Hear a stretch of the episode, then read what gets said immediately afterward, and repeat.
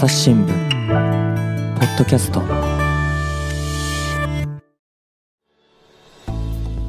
朝日新聞の神田大輔です、えー今回はですね東京オリンピックのことにつきまして、えー東京スポーツ部の記者です。塩谷光吾さんをお迎えしております。塩谷さんよろしくお願いします、よろしくお願いします。えーでこれまず最初に聞いてくださっている方にですねお断りなんですけれどもこれ収録しているのは7月19日月曜日です。つまりですねオリンピックの開幕前です。ただ配信しているのはおそらく開幕した後えー開幕中だと思います。これはもう番組制作の都合上で、えー簡単に言うとですね、会期期間中はスポーツ部の記者さんは忙しくて全然捕まらないので、最初にこうですね、あの間に合うところでお招きしようということで今日来てもらっています。なんでですね、配信している時とはちょっと若干あのニュアンスが変わっちゃうかもしれないんですけれども、その辺はちょっとお含み置きをいただければ幸いです。さて、えー、塩谷さんは記者としての担当は何になるんですか？えっ、と今は主に JOC ですね、うん日本オリンピック委員会の担当、それと競技でいうとボクシング、えーそれからテコンドーですね。その担当をしております。で JOC っていうものについてですねちょっと整理しておこうと思うんですけれども、これは大会組織委員会とはまた別なんですね。そうですね。あの JOC っていうのはあくまであの IOC 国際オリンピック委員会の、えー、と下の日本国のオリンピック委員会うんうんうんという形で、基本的には今大会においてはあの日本選手団の、えー派遣あるいは強化、えー彼らの取りまとめをしている団体でして、あのー大会の運営には直接はタッチしないと。そういう立場です。ん。とお具体的にはそのオリンピックに関してはどういう働きをするんですか？えーとまあ、かなりですね、まあ、限定的なんですね、国からもらった補助金、あるいは自分たちの JOC の商標登録、商標ビジネスですね、はい。で稼いだお金などで、あのー国内の競技団体うんうん。に対しての強化の補助金を、ね。えー配る。で、まあ、JOC が司令塔になって全体の強化の方針を決めるとうん。いうのが一つ、それから、あのー実際にオリンピックが始まる時の選手の登録とか、えー派遣業務ですね、うんうんうんうん。あのーそういったものが主な JOC の役割になってます。それと、まあ、あのあまり知られてないんですけどその、はい。い、わゆるオリンピズムですね。オリンピックム。ムーブメントの推進というのももう一個大きな柱になってます。その世界平和であったりとかスポーツを通じた、うん。あのー教育ですね、うんうん。そういったものをあこ国民、市民に広めると、それが JOC の大きな仕事になっております。そうなんですね、そうすると、その各スポーツで競技団体なんてありますよね、ああいうものを束ねるような存在にはなってるんですか、えーっと、うん、ここが非常に微妙ででしてね そう、なあのー最近、統括団体という表現使われるようになりました、はいそれは今まではあのーなかったんですけれども、最近、あのスポーツ界の不祥事が多くて、うん。あの国の方でしっかりあのスポーツ団体の、えーガバナンスコード、いわゆる、まあ、と組織統治ですね、そのルールを決めようという動きがありまして、そのガバナンスコードに沿った形で運営されているかというのを、うん。えー審査する、その立場に一応 JOC はなってます。うん。ただ、基本的にはですね JOC っていうのはあの各競技団体がお金を拠出してうん。あの基本財産をを出して設立したという経緯があるんですね。うん。なんであの上から統括するというよりは基本的には各競技団体がの代表が集まってうん。運営する、うんうん。日本のオリンピック運動を進めるあるいは、えーオリンピックにおける強化を進める。そういうなんて言いますかね、あのー共同体のような、えー組織だったんですね。なるほど。今までそこまで競技団体に対して強い指導力とかうん。そういったものは実はあまり発揮していなくてですね。あそうなんですね。まあ、逆にそれが問題になって、うん。あの国というかスポーツ庁が主導してガバナンスコードを作ったという経緯があるんですね。うんなんで役割としてもこれからは当然今おっしゃられたように統括する、うん。その束ねるそういった役割というのは期待されていると思います。ただ、うんうん。今のところそこまでの意識意識がですね彼らにあるかというとまあちょっとずつ変わってきてるという感じですかね。なるほどね。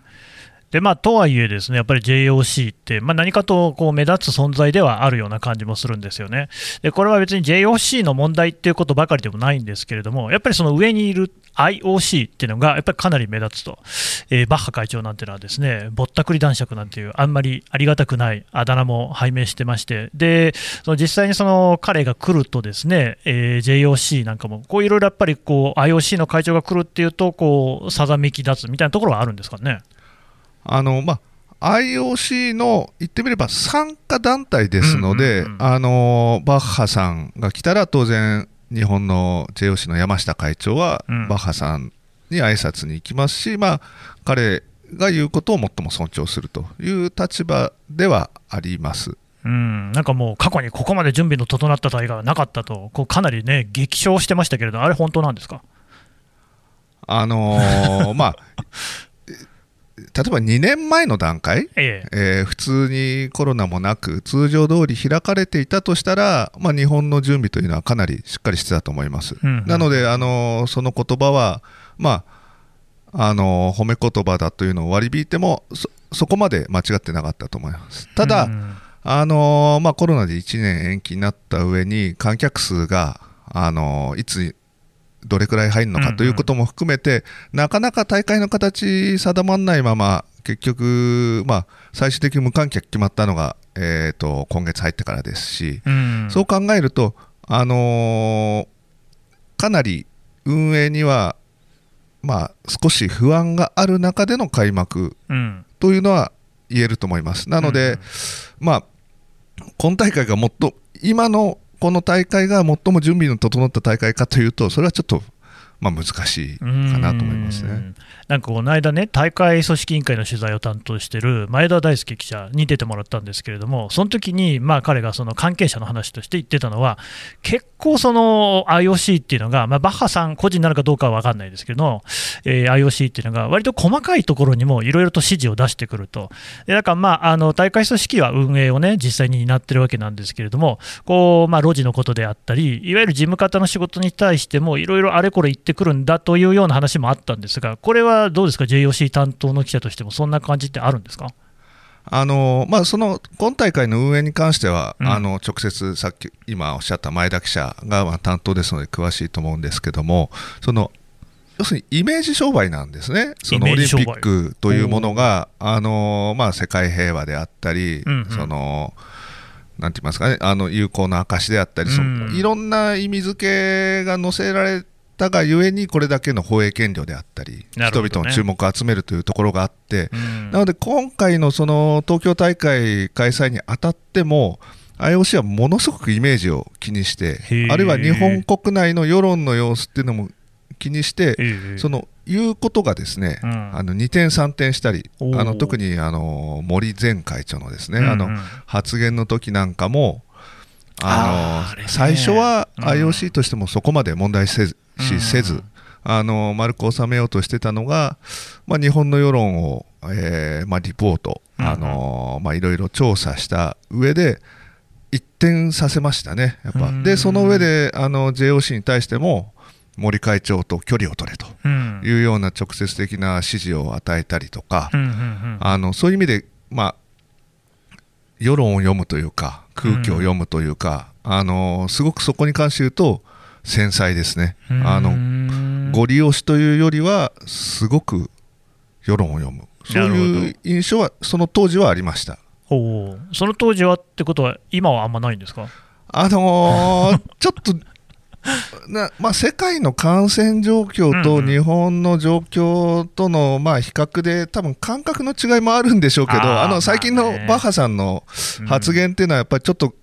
あの空気が読めない感じがやっぱありますので、まあ、それがその IOC の傲慢さなのか、それとも世界の感覚と日本の感覚のギャップなのかっていうのは、まあ、ちょっと別の話ですけれども、ま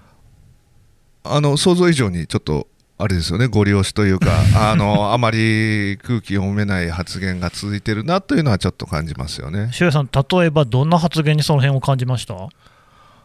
あまあ、その先ほどおっしゃったその日本は最も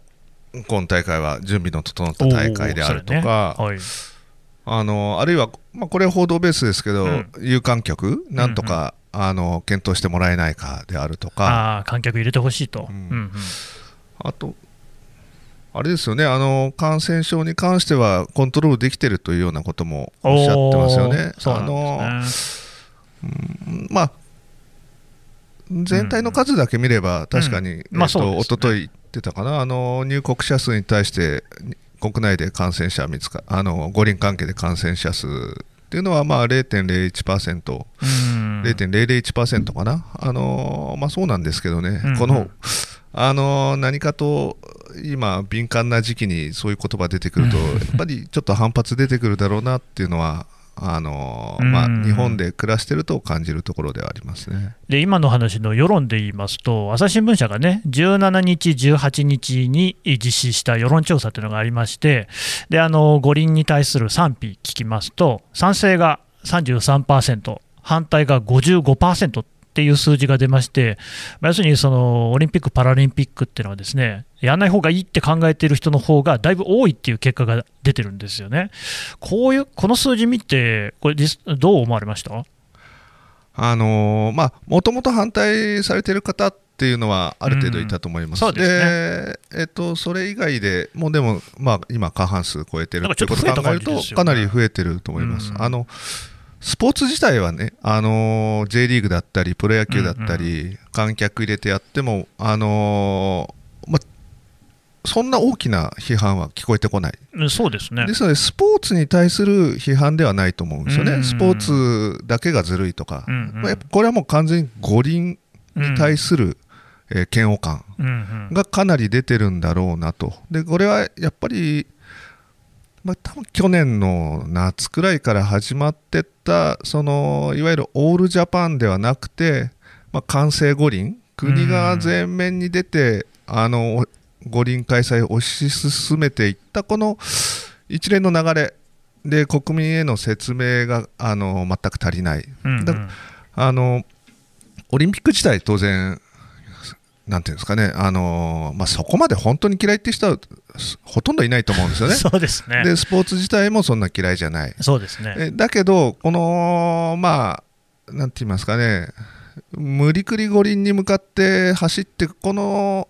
一連の流れに対してのその嫌悪感、あるいは無力感、あと怒りですよね、まあ、うんそういったものがやっぱり反映してるんだろうなと思います。実際問題として、今年って実はスポーツってめちゃくちゃ盛り上がってる年じゃないかって気はしてるんですよ。まあそれはあのね、例えば大谷翔平選手とかは最もそのね、中心にいる人かなと思うんですけれども、まあ大坂なおみさんしかりね、八村さんしかりとか、あとまあ松山英樹さんね、それからまあボクシングで言えば井上尚弥選手なんていうのは、これはもう本当にあの不正室の、ね、天才じゃないかって言われるぐらいの大変な活躍ぶり。で、各種目でそういう活躍をしている人がいるにもかかわらず、なんか五輪だけ、オリンピックだけがなんとなくこうイメージが悪いっていうのは、やっぱりこの政治と結びついちゃってるところかなという感じもするんですが、この辺ってね、実際にその JOC を担当している塩谷さんって、その歯がゆさみたいなのを感じますか？あのですね、えー、とこのオリンピックに関して JOC 会長の山下さんは、うん。あの国家50年、100年に一度の大事業なんだっていうことを何度も言ってるんですね。うんうん。でこれってあのオリンピズムから言うとかなり違和感のある言葉で、うんうん。まあ、と都市が開催するものなのでオリンピックっていうのはそうでしたね。ただまあ現実問題としてこれだけ大きいイベントに国が、あのー関与なしにはできないという現実はあるんですけど一応建前としてはですねあの国家の事業っていうのを JOC 会長が言うっていうのは、まあ、違和感っていうのはあるんですね。うんうんで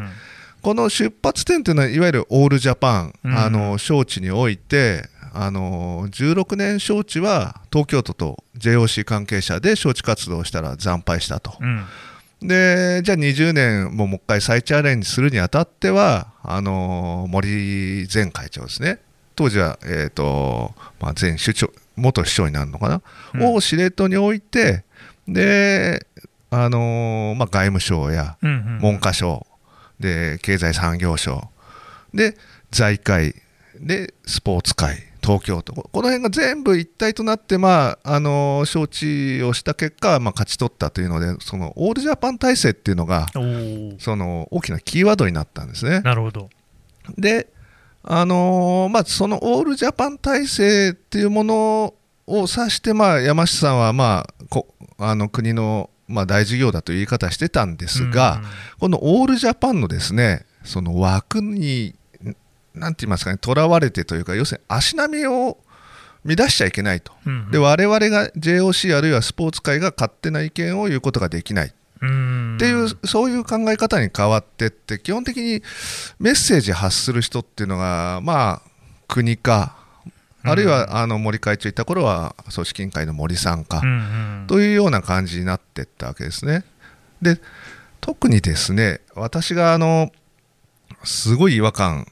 今でも覚えてるのがちょうど1年前、7月21日にあの自民党の、まいわゆるスポーツ族と言われてる議員たちが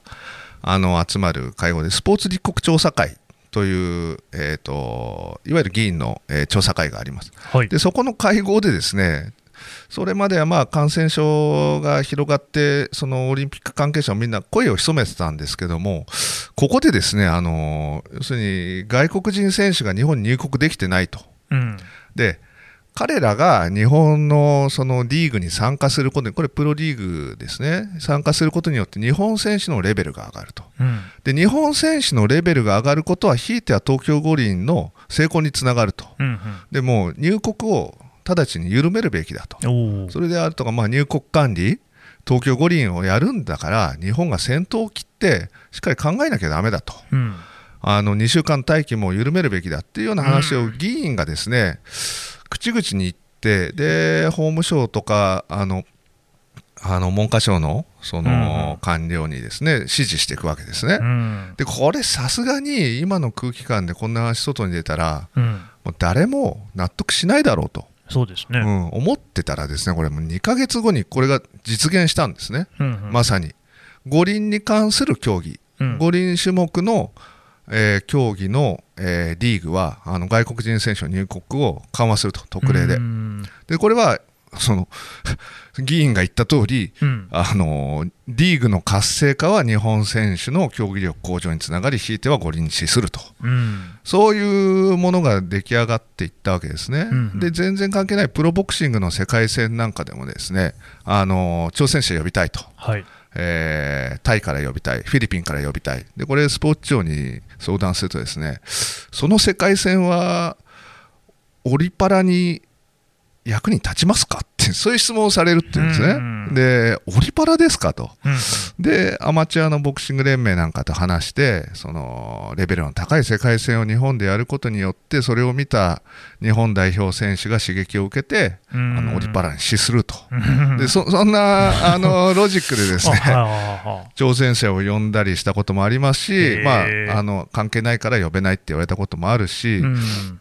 そういった感じで去年の7月くらいからだんだんあの前のめりになっていってで、まあ、うん感染症対策それと入国管理これ完全に国マターだったので、うんうん。コロナ対策の会議なんかもですね国が司令となって開かれるようになって、まあ、一気にうん。完成五輪、えーまあ、国による国のための五輪っていう空気が一気に出来上がっていったそういう印象ですね。だからまあ今、この段階に至っても、ですねままずそもそも前段として、最初、あれ、ウガンダでしたかね、あの空港に着いてで、コロナの陽性あったんだけれども、濃厚接触者とかをこう、ね、特定しないままに、その大阪の方まで移動してしまったっていうような問題があったり、まあ、それからその野党議員なんかがいても、ですねバブルがですね空港できちんとですねあの機能していないであったりとか、まあ、そういうことがさまざまに言われていて、一部にはこういうのっていうのはね、それこそそのバッハさんをはじめとするその IOC であったりっていう人たちが、まあ、かなりこう強硬にやっぱりオリンピックっていうものを進めなきゃいけないと、放映権料も取らなきゃいけないっていう感じで、そう進めてんじゃないかみたいな見方もあったんだけれども、これ、どっちかっていうと、じゃあ、日本の議員、スポーツ族の議員たちが、なんかこう、自分たちが決めて、そういうふうに、どんどん入れていこうぜっていう方向性は作ったっていうふうに、志和さんは見てるんですか？えーとですね、まあ、議員にどこまで力あるかっていうのは、まあ、ちょっと、あのーそこも、まあ、考え方分かれるところだとは思うんですが、あのー僕が感じた印象は、要するにこの時を待っってたと。要するに、それまで、あの安倍前総理の時も、うんうん。まあ、延期の決定の時にはかなりあれでしたけど、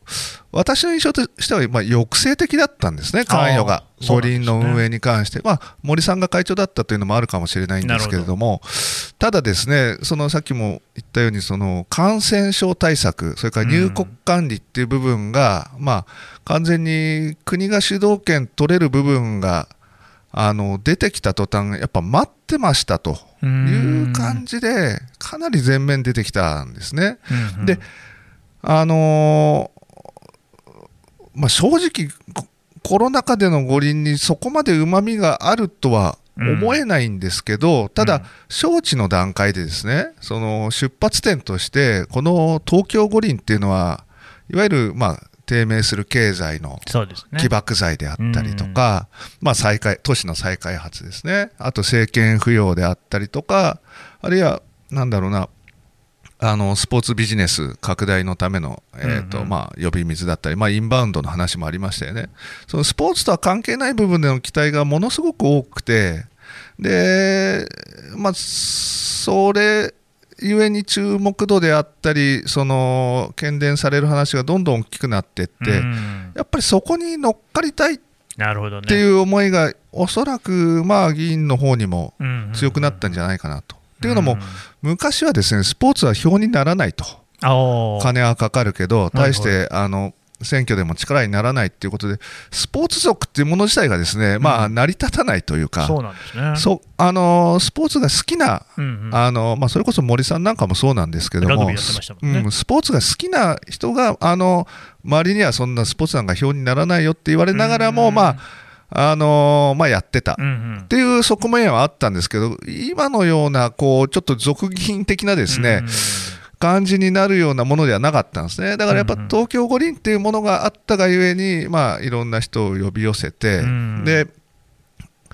まあ、ちょっとね、私はそこ分野の外なんで、まあ、菅さんなんかもおそらく政権浮揚であったり、まあねあの選挙を見据えた中で、ま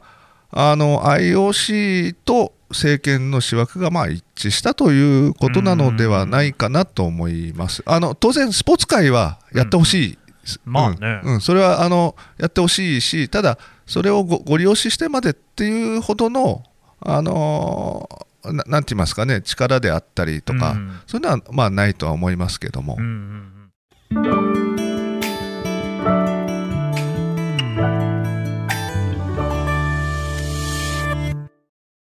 朝日新聞ポッドキャストニュースの現場から。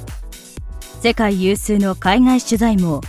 国内外各地に根を張る記者たちが毎日あなたを現場に連れ出します。音声で予期せぬ話題との出会いを。朝日新聞ポッドキャスト。ニュースの現場から。いやまあこれは単純にね推測に過ぎないんですけれども、ただ、その延期がなんで2年じゃなくて1年なのかと、あるいはね、なんかそのパリのね、と五輪と一緒に共催しようじゃないかみたいな話もあったとかなかったとかも言ってましたけれども、なんてなこれ、1年なんでって言ったら、やっぱりそこはもう、あの今年の秋までに、えー総選挙、衆院選あるよっていうところ以外に、なんかあんまりこうね、他の理由はないような気もしなくはないんですが、今日ね、僕あの、ここで収録する前に、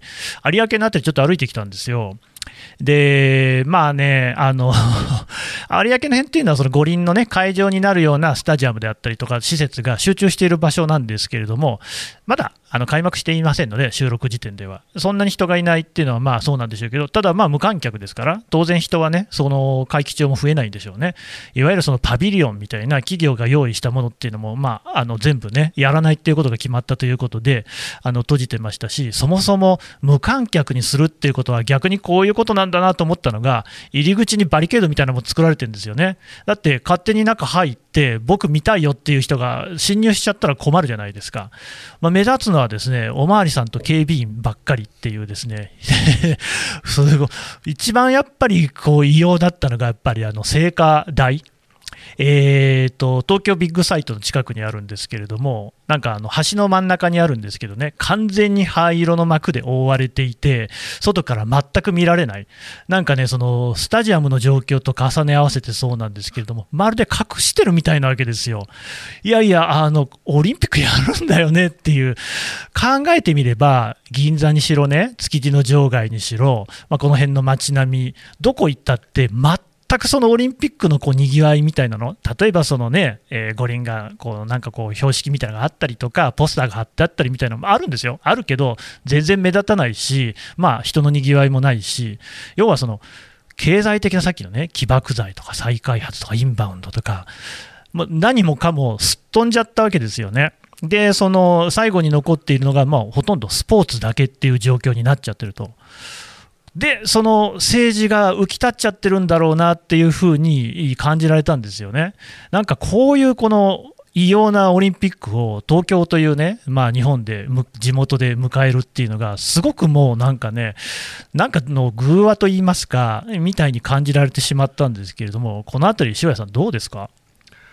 あの、まあ、コロナというのは不可抗力、まあ、誰が悪いわけでもないし、仕方がない部分があった。ただ、あのこれだけ、まあ、みんな静かに、今日ニュースでもありましたけど、トヨタは五輪関係の CM 流さないとか、あそうですね、はいはい。あのまあ、ちょっと冷え切っちゃった、しらけっちゃった部分っていうのは、これやっぱり進め方のが失敗した部分で、その本来、オリンピックをこんなにみんなで嫌う、痛くもなかったと思うんですよね。いやもう今、普通に話できないじゃないですか、うん、あの知り合いとかとね、あっても、そのオリンピック誰ぞする選手がね、活躍楽しみだねみたいなことって、一切話せない、踏み絵みたいになっちゃってますよね。だから、まあ、あのこれ自体はやっぱりその、まあ、ちゃんと国民に向き合わなかった、まあ、これはちょっとね、ここの政治状況、この進め方っていうのも似てるのかもしれないんですけど、そのとにかく五輪を開催することは決まってますっていうのは、結構何回も組織委員会が繰り返してきた言葉で、あのまあ、国民の声聞きますと、皆さんの理解がなければできできませんという話は橋本聖子、まあ、現会長も言ってるんですが、そのただし、やることはもう決まっているんですっていうことを絶対言うんですね。で、これなんでなのかっていうのは私ちょっとままだよく分かんない部分ではあるんですけれども、まあ、結局、そのご利用しと言われてるその、まあ、これ以上感染状況ひどくなったらやりませんとか、うん、でもこういう状況だったらやりますとか、そういう線を引くこともしなかった。でまあ、結果的に今、第5波来て、もしかしたら、ね、一番ひどい状況で行われる可能性もあるんですけども、まあ、こういう状況になってもやると決めてるからこそ線引けなかったのかなとは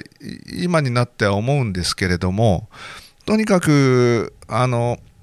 また森さんの話に戻りますけど、うん、まあ、森さんがあの女性蔑視発言、うん、まあ、あれあの私あの場にいたんですけどもあ、のまあ多分問題になるだろうと。いうことで、同僚記者がまあしっかりその話を聞いてて、まあ、字にして。ですけど、その時やっぱりまだこれがどこまで響くかっていうのは、半信半疑で我々も原稿出したとこあるんですけど、あそこまで燃え燃え上がったっていうのは、当然、海外の反応もありますけど、まあ、それまで積み重なったものがあったからこそ、まあ、あれだけ起こったんだろうと。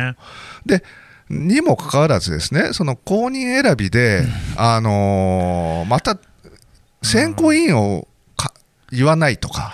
会合をやってる場所も非公開とか、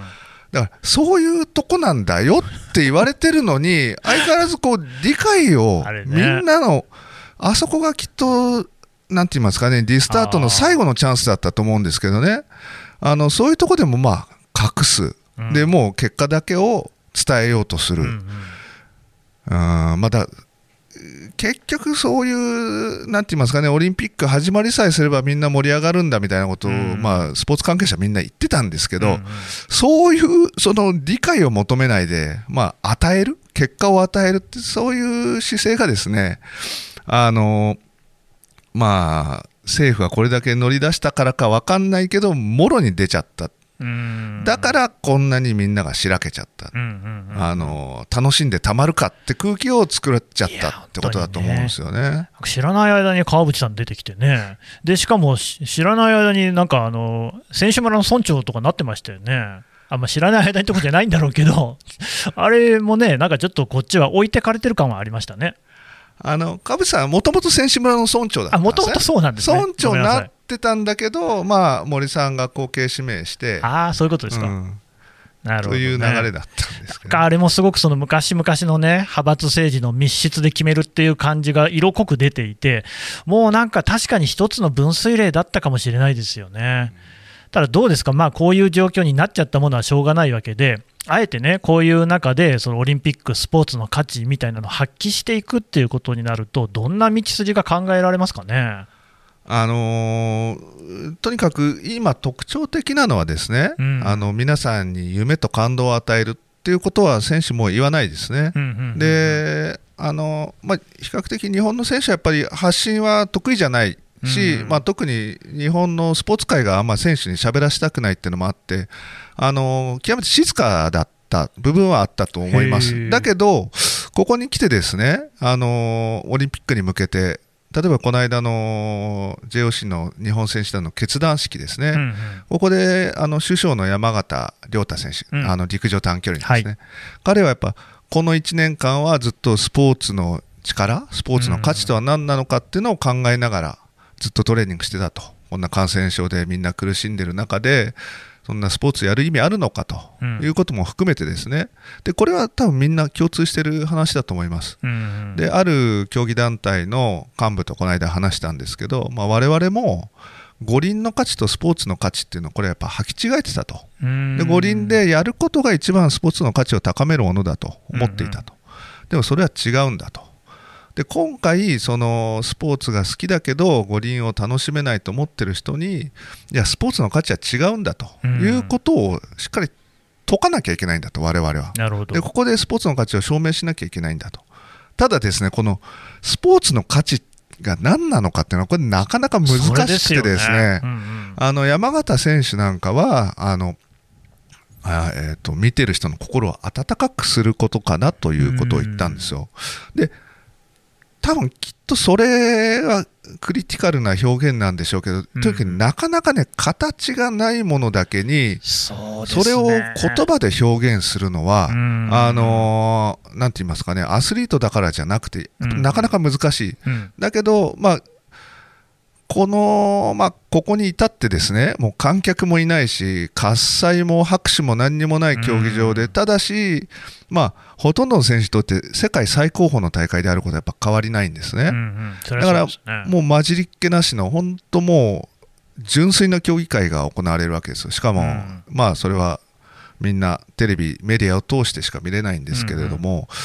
だから我々もですね改めてそのスポーツの価値、力っ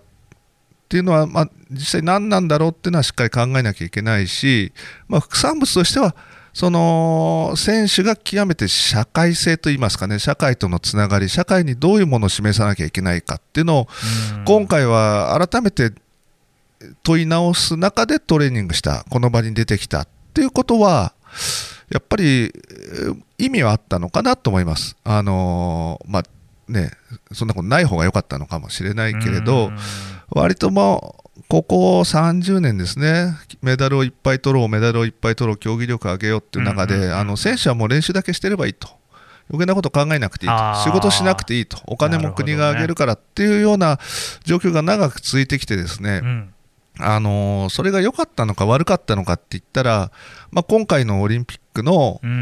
この騒動の中でこれだけスポーツ界が静かだった、うん、政治に対抗できる人がいなかった。あの存在感を出せる人がいなかったってことを考えるとこれは個人的な意見だけどやっぱり失敗だったんだろうと、うん、スポーツ界が人を育てる、うんうん、その日本の中で存在感を発揮できる人を育てることができなかった。がゆえにこれだけスポーツ界が信頼を失い発言力を失いあの、まあ、オリンピックの価値自体を毀損してしまったんだと。っていうのは今回もろに感じたことなんで逆に言うと今回の苦難の中で練習した選手、必死で今、あの言葉を選びながら発信しようとしている選手を見ると、まあ、ここが再出発、日本のスポーツ文化、ねうんうん、ここからまたみんな一から考え直す、うん、で一からスポーツの価値っていうのを表現する、うん、で我々はあの拙いながらもできる限りそれを言語化する努力をする、うん、まあ、そういう大会なのかなとは思ってます。その文脈で言うとねその例えば山形選手なり、それぞれの選手が金メダルを目指すっていうのは、これはもう別に全然いいことだと思うんですよ。で、その中で、まあ、競技競う中でさまざまな、ね、ドラマも生まれてくるし、ストーリーがあるし、我々そこにね、心動かされるところもある。ただ、国ごとにまとめる必要あるのかなと思っていて、日本が金メダル何個取れるかとか、何個目標だとかっていう風な枠作ることにどれほどの意味があるのかなと、山形さんは山形さんで自分の道を貫いて頑張ってくれればいいわけで、そこを報道するのは僕らもその、ね、ぜひやるべきだと思うんだけれども、日本が、まあ、毎回あるんじゃないですか、そのどこの国がね、メダル、金を何個取ってて、アメリカが1位ですみたいな、あれ、意味あるのかなっていう疑問がずっとあるんですけど、この辺どうですかね？これはですね東京五輪招致の実は根っこの部分とも関わってくるんですけど、うん、あのー、それこそ日本がメダル全然取れなくなった時期があるんですね、アトランタ五輪とか。で、はいはい、そのあたりから JOC が焦ってですね、まああの1989年にモスクワ五輪のボイコットの影響もあって JOC はあのいわゆる日体協から独立したという経緯があるんですが、うん、その1990年後半ぐらいから再び国に接近し始めたんですね、その理由っていうのが、あの強化費が足りないから、ナショナルトレーニングセンターを作りたいから。で国の方もですね2000年にあのスポーツ振興計画っていうのを作って、いわゆるメダル倍増計画っていうのを作ったんです。これは要するにメダル増産が国策になったわけですね。で、JOC もゴールドプランっていうのを作って、でこれもメダル倍増計画。JOC なりのメダル倍増計画、うんうん、でそのメダル倍増の起爆剤として地元開催の五輪を呼ぼうと。はは。これがまあ JOC としては出発点。なるほど、ね、なのでそこからあちこちに働きかけて東京五輪招致に動き出したという経緯があります。でただそのメダル増やす、あるいは強化費いっぱい入ってくる中で、スポーツ界で不祥事が山ほど出たわけだし、あのまあ、このいわゆるメダル至上主義に対する反省っていうのは今、あるんですね。でただし、その強化の目標としてメダル掲げること自体っていうのは JOC としてまあ未だにそこがアイデンティティな部分もあったりして、あのまあ、簡単に取り下げれるものでもないんですけれど、ただ、こと今回に関してはですね、うん、あのメダルにこだわる JOC もその今回30個って目標本当は掲げてたんですけれども金メダルですね。金メダル30個、うん、ただしもう前提条件が違うと。そうですね、うん、来れない人いっぱいいますからね。来れない人もいる、ね、日本の調整状況も違う、世界の調整状況も違う、うんうんね、だから30個にこだわらないと、うん、あの選手が生き生きとやってほしいと、うん、ただし、その持てる力を全部出してほしいと、でまあ、微妙なのが、その30個って目標は、あえて取り下げはしないと、まあ、いうそういう状況なんですけれども、まあ、このメダルの数っていうのは、やっぱりメディアがちょっと煽ってきた部分もあったりして、ね、あの違和感感じてる人も多かったと思います、うん。うん、でこれはもう五輪の文脈ですよね、私はあの以前、スポーツ報知というスポーツ新聞で、うんうん、あの勤めてたんですけど、当時、サッカー担当で、はい、あのロンドン五輪に男子サッカー代表の担当であの帯同したんですけれど、この時は史上最弱の五輪代表って言われてたんですけれども、ね、えっと、ベスト4まで行ったんですね、うん、で準決勝でメキシコに敗れて、3位決定戦が、まあ、宿敵韓国に敗れたということだったんですが、私はですねこのベスト4、えっと、うん、あれはまあ、40何年ぶりのベスト4ですね、サッカーの文脈でいうとベスト4もすごいよくやった。だったので、私はまあちょっとよく頑張ったっていう原稿を書いたんですけど、会社の方っていうか日本なんですけど、まあ、韓国に敗れたのもあるかもしれないけども、うん、何やってんだと全然だめじゃねえかと。いやいやいや。でメダル逃したっていうそれだけでですね、うん、もう誰も覚えてないんじゃないかと、ロンドン五輪のベスト4。うん、まあ、なでしこジャパンが銀メダル取ったっていうのもあるんですけど、でこれはですね日本帰ってからもこのなんか冷めた空気にすごいギャップを覚えたのはよく記憶に残ってるんですね。だからあの以前4位の選手たちっていう連載もやったんですけど、あの、ね、例えばスキーの皆川健太郎選手、うん。彼はあの回転であの日本人がなかなか高い壁でメダル取れなかったところで4位になったんですけど、うん。彼はもう別にメダルどうでもいいと。へえ。で自分が今やってることは金メダル以上のことやってると。それはあのうん。当時はあのスキー連盟で強化の仕事やってたりしてもう僕なん僕とか、まああの彼の奥さんですね。上村愛子さん。うんうんうん。もう、えっと4位2回かな？ね。うん、メダルに縁なかったけど僕らって別にメダルあろうがなかろうがもうあんま関係なくないですか？っていう、まあ確かに。そういう、まあ、でもかっこいいなと思いながら、うん。あるいはあの陸上の女子のあれは、えっと5000メートルだったかな、うん。えっとこれも、え4位だった選手いるんですね、女子で。で彼女なんかも4位で帰ってきて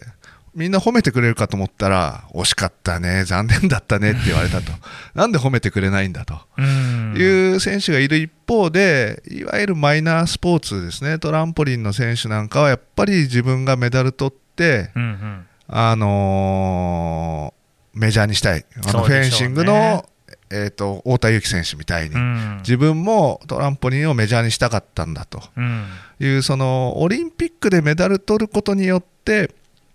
あのー大きな知名度効果があるっていうそういう考え方もまあ確かに否定はできないなと思っうんうんうんてまして、あのーうんただ、まあ、今大会に関してはスポーツ部全体でもうん。我々報道する方として考えてるのは、まあ、従来のような金取ったすごいすごい。でその人物だったりあの周りの人だったりっていうのを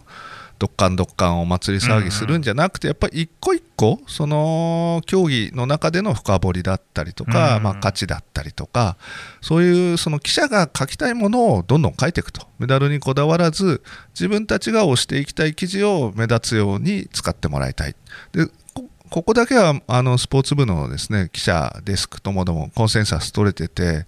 あの手探りですけどもとにかく自分たちが見て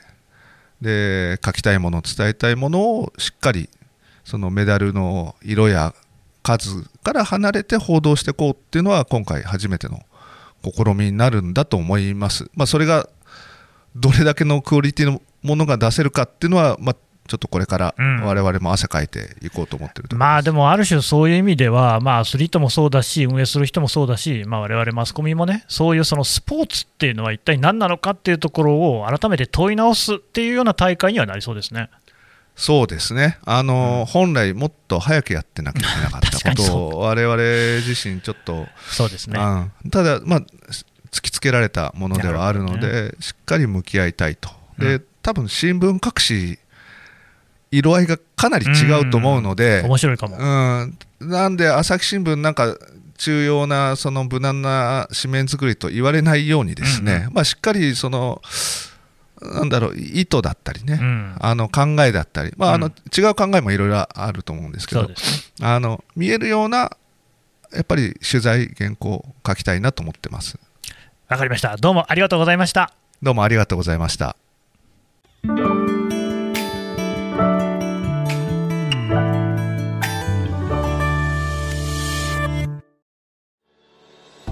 はい、えー東京スポーツ部の記者、塩谷光吾さんのお話を伺ってきました。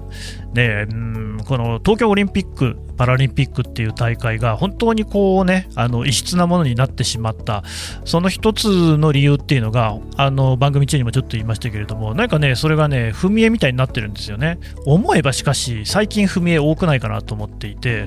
で例えばあの10年前のですね東日本大震災の時にもですね原発事故をめぐってその踏み絵があった放射能のねえどう考えるか向き合うか。あるいは最近コロナですよね。コロナそのものにどう向き合うか。じゃあワクチンにどう向き合うかなんていうのも考えの相違っていうのがすごいこう表面化してそれでなんか分断ができちゃうと。ね、トランプさんをめぐっての分断っていうのがねアメリカでもあったみたいなことで何かその政治性を帯びるというかイデオロギー的に物事が見られちゃう。ただ本来やっぱスポーツってそういうものを超えるものだったはずなんですよね。だからそういうその今の塩谷さんの指摘の中で本当にこう気をつかれたようでしたけれども、そうやスポーツって何だったのかと、スポーツの価値とはみたいなところっていうのを改めて問い直せるっていうのは、ま、実はこれだけね、いろんなことが発達した世の中でできるのって、いい機会をもらっているのかもしれないわけですよね。なんかちょっとこう、まあ、そういう視点でこうスポーツ、オリンピックっていうものを捉え直すっていうことができるっていう機会をもらったっていうことは大事にしていきたいなというふうに思いました。朝日新聞ポッドキャスト、朝日新聞の神田大輔がお送りしました。それではまたお会いしましょう。この番組へのご意見、ご感想をメールで募集しています。ポッドキャストアット朝日ドットコム podcast アットマーク朝日 .com までメールでお寄せください。ツイッターでも番組情報を随時紹介しています。アットマーク、朝日ポッドキャスト。朝日新聞、ポッドキャストで検索してみてください。